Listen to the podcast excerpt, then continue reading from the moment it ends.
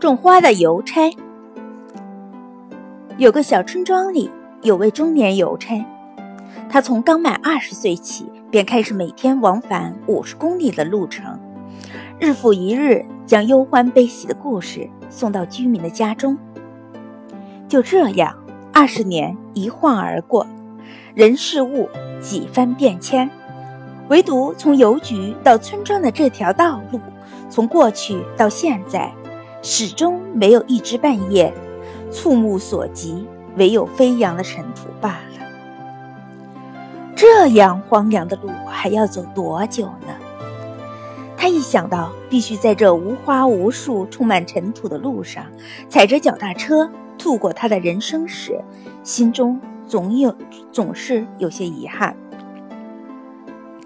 有一天，当他送完信，心事重重，准备回去时，刚好经过一家花店，对了，就是这个。他走进花店，买了一把野花的种子，并且从第二天开始，带着这些种子撒在往撒在往来的路上。就这样，经过一天、两天、一个月、两个月，他始终持续撒播着野花种子。没多久。